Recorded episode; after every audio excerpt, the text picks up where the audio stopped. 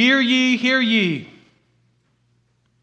brothers and sisters, old and young, weak and strong, encouraged and discouraged. Hear the word that the Lord has brought to you today.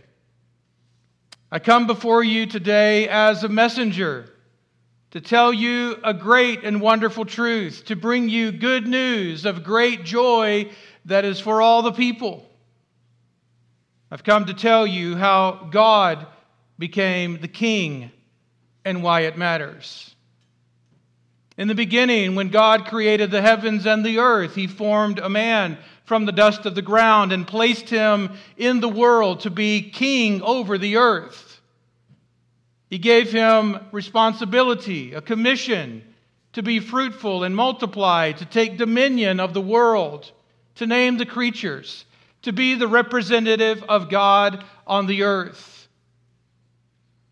And like many kings who will come after this king, he disobeyed the word of the Lord and the kingdom was taken from his hand and promised to a better Adam, an Adam that would come and fulfill the mission of God in the world, an Adam that would do all that the first Adam failed to do.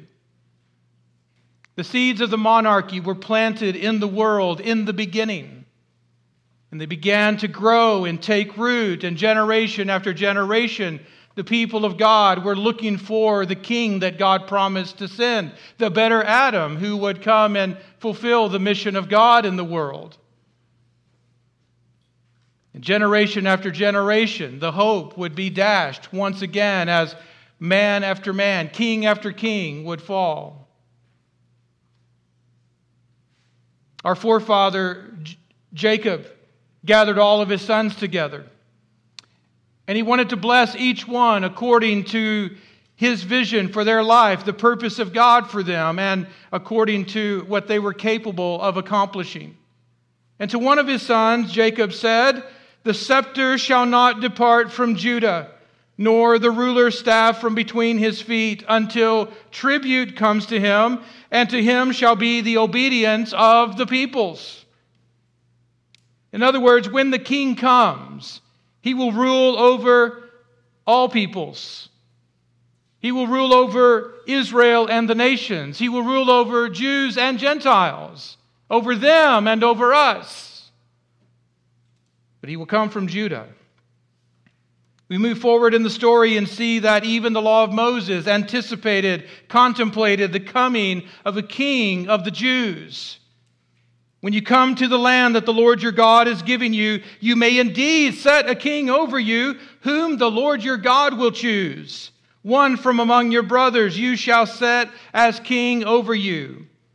And when he sits on the throne of his kingdom, he shall write for himself in a book a copy of this law, and it shall be with him, and he shall read in it all the days of his life, that he may learn to fear the Lord his God by keeping all the words of this law and these statutes, and by doing them, so that his heart may not be lifted up above his brothers, that he may not turn aside from the commandment, either to the right or to the left, so that he may continue long in his kingdom, he and his children in Israel. And as the seed and the roots and the plant of this idea of the monarchy continue to grow, God reminds his people that the king of the Jews is expected to live humbly by the law of God, to lead his people to do the same. In other words, God expects this king to be a man after God's own heart. We move forward in the story just a little bit and we see that things unravel, things fall apart. In the time of the judges, the whole nation falls into a downward spiral that repeats itself over and over again. We hear this refrain In those days, there was no king in Israel. In those days, there was no king in Israel. Everyone did what was right in his own eyes. They were not doing what was right according to God's law, but according to their own preferences, their own tastes, their own passions and pleasures just like their mother Eve at the tree of the knowledge of good and evil. Whatever felt good was good. Whatever looked right must have been right. And there was no king in Israel. This apostasy led to cycles of judgments, and judges came from God. Law and order were established. Saviors grew up among the people and protected them, but then grew old and died. And when they died, the cycle would repeat itself again. Why? Because still there was no king in Israel. The people were not thinking in terms of monarchy, they're thinking in terms of democracy. Rule of the people, well, everyone gets to have it their way. But there was no king in Israel. You move forward a bit in the story, and you meet a devout, a devout woman named Hannah, a daughter of Eve, who lived at the end of the time of the judges, who was not able to have children. So she cried out to the Lord day and night that God would open her womb. And she praised God when he finally opened her womb and gave her a son whom she named Samuel, and then she loaned him back to the Lord that he might serve the Lord all the days of his life. It was in her prayer, thanking God and praising God for the gift of this son, that she prayed for the future king of the Jews, the king who was not yet on the scene because there was still no king in Israel. And she prayed in this way The Lord will judge the ends of the earth. He will give strength to his king and exalt the horn of his anointed. All of this taking place when there is still no king in Israel. But Hannah prays like a prophetess, looking forward to the king which the Lord God will set over his people. Now, the Lord God was king over Israel, king over his people, but that was not good enough for the people. God kept speaking to them through prophets and through priests. He kept reigning through those servants and messengers of God. But that was not enough for the people. And quite frankly, it was not enough for the Lord. Because what God has told us from the beginning is that He intends for there to be a king on the earth, a king over His people, a king in the world. Not a king made in the image and likeness of man, but a king made in the image and likeness of God. When the people come and demand a king, it's, they don't want a king like God. They want a king like the nations have kings. They want to be like the nations. They want to blur the line of distinction between themselves and the nations. They want a king besides God. So when Samuel was older and the people refused to obey his voice, they say, Give us a king to rule over us. Give us a king that will help us be like all the nations, a king that will judge us, a king that will go out for us, a king that will fight our battles. Give us a king besides God. And so the Lord gave them a king in the image and likeness of Israel, a king they deserved, but not a king they needed a king they deserved because of their disobedience and their rebellion, a king they deserved because of their sin and unrighteousness, but not a king they needed. That's not the one they wanted. Saul was not a man after God's own heart, rather, he was a man after man's heart. The Apostle Paul summarizes this whole part of the story for us when he was invited to give a word of encouragement to a synagogue in Pisidian Antioch on his first missionary journey. And he got up and spoke these things when he said, The God of the people Israel chose our fathers and gave them the land of Canaan as an inheritance. After that, he gave them judges until Samuel the prophet. And then they asked for a king, and God gave them Saul, the son of Kish, a man of the tribe of Benjamin, for 40 years. For an entire generation, they had this king made in the image and likeness of man. And finally, when God could stand it no more, he removes this king and raises up David to be their king, of whom he testified, I have found David, the son of Jesse, a man after my own heart, who will do all my will. So when David became king, God gave him victories and successes over his enemies. And that brings us to our story today that when David was an old man and fighting days were over, he wants to do something for the Lord. He wants to leave behind a legacy that involves more than warfare and bloodshed. He wants to leave something behind, a kind of memorial to the Lord. He says, Let me build you a house. Let me build you a temple. Let me move you out of that tent of cloth and sticks and move you into a house of cedar and stones. Let me help you get a permanent dwelling place that you deserve among your people. And so he makes this offer to the Lord out of a good intentions, out of a heart that desires to do well. And the Lord hears this request, hears David's offer, and then comes back and says, in essence, thanks, but no thanks. I appreciate what you're trying to do, David, but I don't need a house. I'm going to do something for you instead. And you see in this story something of the character of God that no matter what we try to do for the Lord, no matter how well intentioned or how good it might be, it is never enough for Him because He doesn't need it, He doesn't require it. What He does for us is He gives more grace. You want to give God a gift. God says, I don't need your gift, but let me give you a gift instead. This is what he says to David You can't build me a house. I'm going to build you a house. Not a vacation house, not a new palace, but a house that will last forever. A house that comes in the form of your family line, that comes in the form of royal kings, that comes in the form of establishing your throne and your kingdom forever. David, I'm going to build you a house by my power and my glory, and it's going to be for the life of the world. I'm going to establish your kingdom, and on your throne, on this throne, you, a seed from your body will always sit forever and ever. Your kingdom will never fail.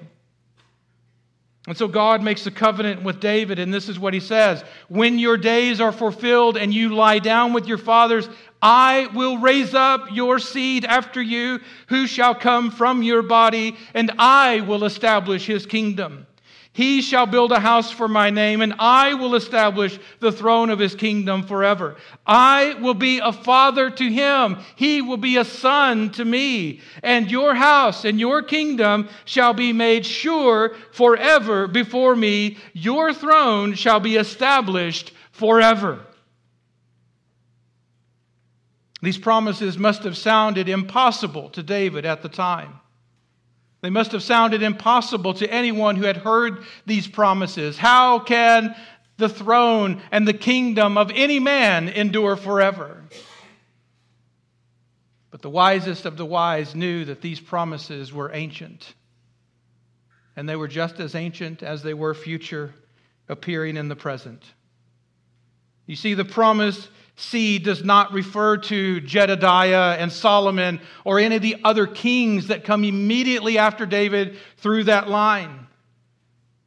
This seed that is promised will come from David, but this seed that is promised is the seed that was promised in the Garden of Eden when God spoke to the woman and said, Through your seed will come one who will crush the serpent's head. Brothers and sisters, this is the seed we've been looking for in this whole series. It's the seed we've been tracking from day one. We want to see the one that God will raise up that will crush the serpent and put an end to his works, to get rid of our fear of death, to set us free from the bondage of our guilt and shame. When this seed comes, the throne of his kingdom will be established by his father forever and ever. It was Ezra the it was Ethan the Ezrahite who told this story of the covenant in one of the Psalms. It's an epic poem where he describes God's covenant with the seed of David in this way. And he says, "You have said, I made a covenant with my chosen one. I've sworn to David, my servant, I will establish your offspring forever and build your throne for all generations. My faithfulness and my steadfast love shall be with him, and in my name shall his horn be exalted. I will set his hand on the sea, his right hand on the rivers. He shall cry to me, You are my Father, my God, my rock of my salvation and I will make him the firstborn, the highest of the kings of the earth. My steadfast love I will keep for him forever, and my covenant will stand firm for him. I will establish his offspring forever, and his throne as the days of the heavens. If his children forsake my law and do not walk according to my rules, if his children violate my statutes and do not keep my commandments, then I will punish their transgression with the rod and their iniquity with stripes, but I will not remove from him my steadfast love or be false to my faithfulness. I will not violate my covenant or alter the word that went forth from my lips. Once for all, I've sworn by my holiness, I will not lie to David. His offspring shall endure forever. His throne as long as the sun before me. Like the moon, it shall be established forever. A faithful witness in the skies. This epic poem tells us about God's promise to rule the world and about God's power to back up his promise to rule the world. And we see that on one hand, God promises that David's seed shall sit on his throne forever. But on the other hand, we see that David's seed will fail. Those related to the seed will stumble, commit iniquity. And their sin must be dealt with. And so, what will happen? God said, I will punish their transgression with the rod and their iniquity with stripes. But notice that he does not inflict that punishment on you, on his people. It's inflicted upon the king. When the king comes, he will bear our grief and our sorrow. When the king comes, he will be pierced for our transgression, crushed for our iniquities. He will bear the chastisement that will bring us peace, and with his wounds we shall be healed. This king comes to heal through his own wounds. This king comes to give life through his death. This king comes to rule by serving. So after David, many kings will come. And many will do evil in the eyes of the Lord. Some few will do what's right in the eyes of the Lord, as their father David had done. But through it all, God will draw straight lines with crooked sticks. God will keep his promise. His steadfast love for his son will never, ever fail. And he will continue working out the story of his promise in the world. He'll continue working out the story of his promise even when things look their worst. As things continue to unravel and fall apart, and in the midst of all the chaos and the apostasy, despite all appearances to the contrary, God will remind his people again and again that he will keep his promise, that his promise has not failed. His promise will be fulfilled. His promise can never fail. And so he speaks to his people through the prophets to remind them of these things. And it's into that darkness and chaos of the world that Isaiah the prophet comes and he speaks and says, For unto us a child is born, a son is given, and the government shall be upon his shoulders, and his name shall be called Wonderful, Counselor, Mighty God, Prince of Peace, Everlasting Father and of the increase of his government and of peace there will be no end. On the throne of David and over his kingdom, to establish it and to uphold it with justice and with righteousness from this time forth and forevermore. How in the world can this even be accomplished? How in the world can God do these things? We see the world around us in chaos, unraveling, falling apart. And it seems as if God's promise might have failed. But how will the Lord accomplish this? And the prophets tell us that it is the zeal of the Lord of hosts that will do this. You move forward a few hundred years in the story and you see this fulfilled. Wise men come from the east because they've seen a star in the skies, a witness of the promise of God. And they know the promise is being kept, the promise is being fulfilled. So they come to the city of David, searching for the king, telling everyone, We're looking for the newborn king of the Jews. We've come to worship him. Everyone's alarmed and disturbed. We want to find out not only how they know where the king is, but what do the prophets of God say? And everyone searches the scriptures deliberately, diligently, with great care to find out what the scriptures have to say, and they learn that it is written by the prophet. As for you, O Bethlehem, in the land of Judah,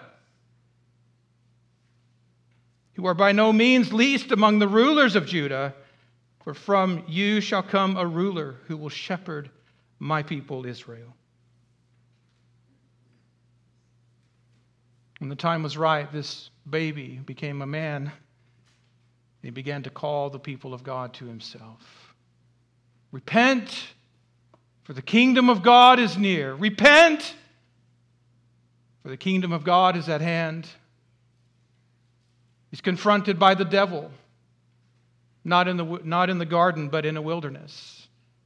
And the devil treats him as he treated his father Adam all those years ago,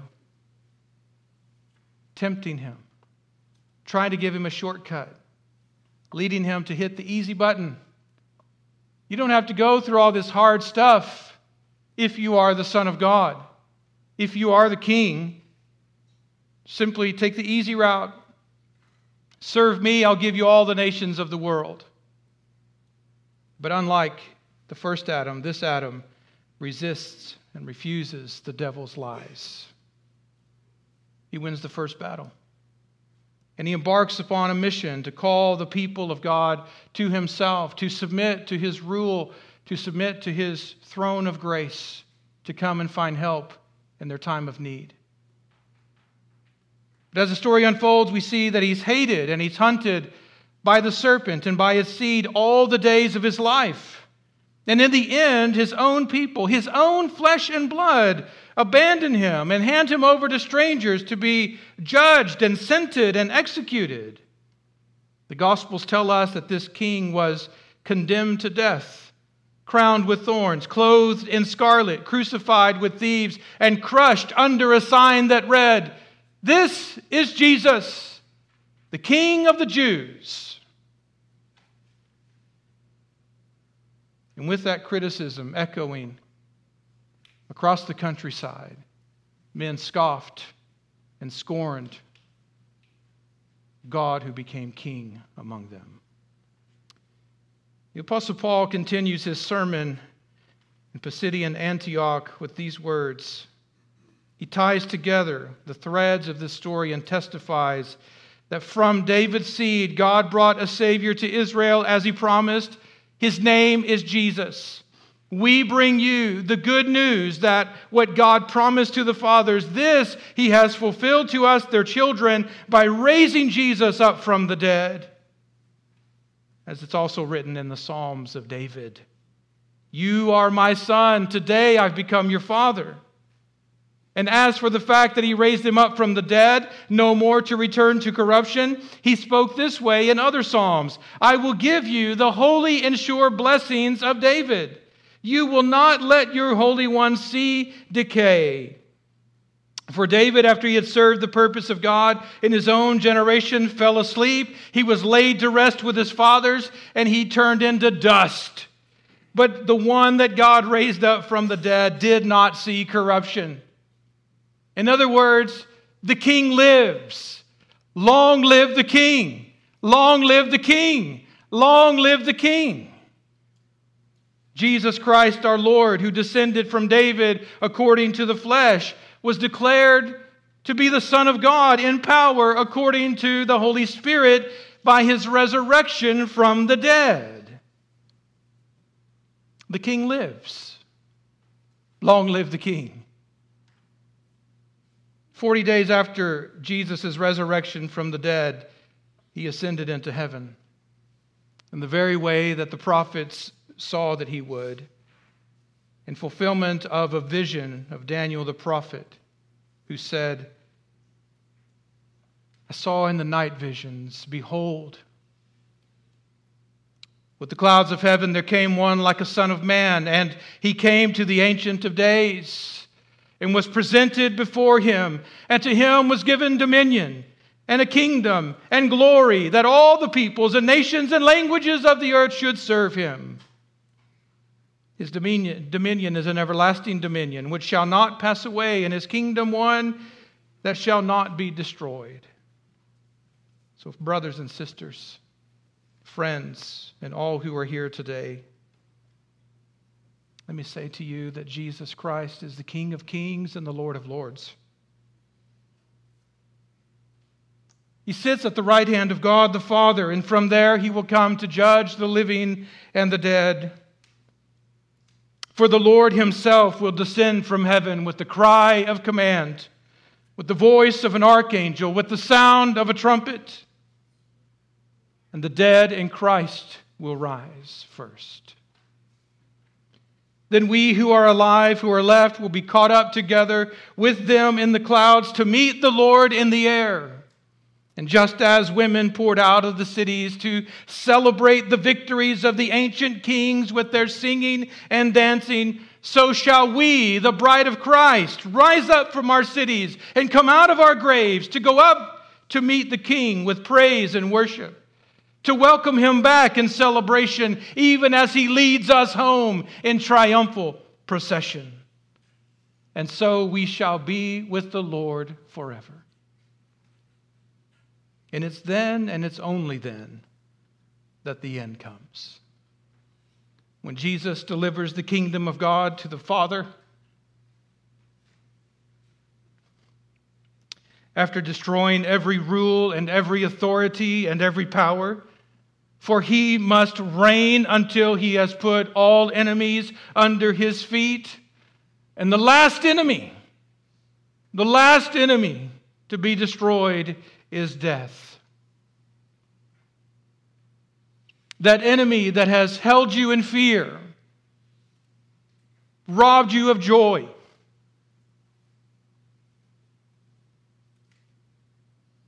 haunted your dreams. That enemy will be destroyed. For as death came by one man, so by one man has come life in the resurrection of the dead. For as in Adam all die, so in Christ all shall be made alive, but each one in his own order. Christ the firstfruits, then at his coming, all those who belong to Christ, all those who have rested in Jesus all those who have waited and longed for his coming, they will be raised. O oh, death! O oh, death, where is thy victory? O oh, death, where is thy sting? The sting of death is sin, and the power of sin is the law, but thanks be to God who gives us the victory through Jesus Christ our Lord. In life and in death, in darkness and in light, in all these things, we are more than conquerors through him who loved us and gave himself up for us. My brothers and sisters, we are strangers in this world. We are exiles in a faraway land. We're not yet where we ought to be, where our citizenship is in heaven. And we await a Savior from there the Lord Jesus Christ, who will transform our lowly bodies to be like his glorious body. That he has the power to do these things because he is able to subject all things, including death and decay, to his power. God has highly exalted the king and bestowed on him the name that is above every name, so that at the name of Jesus, every knee should bow, every tongue confess that Jesus Christ is Lord to the glory of God the Father. Now, to the King of glory, eternal, immortal, invisible, the only wise God, be honor and glory forever and ever. Amen. Brothers and sisters, this is how God became the king.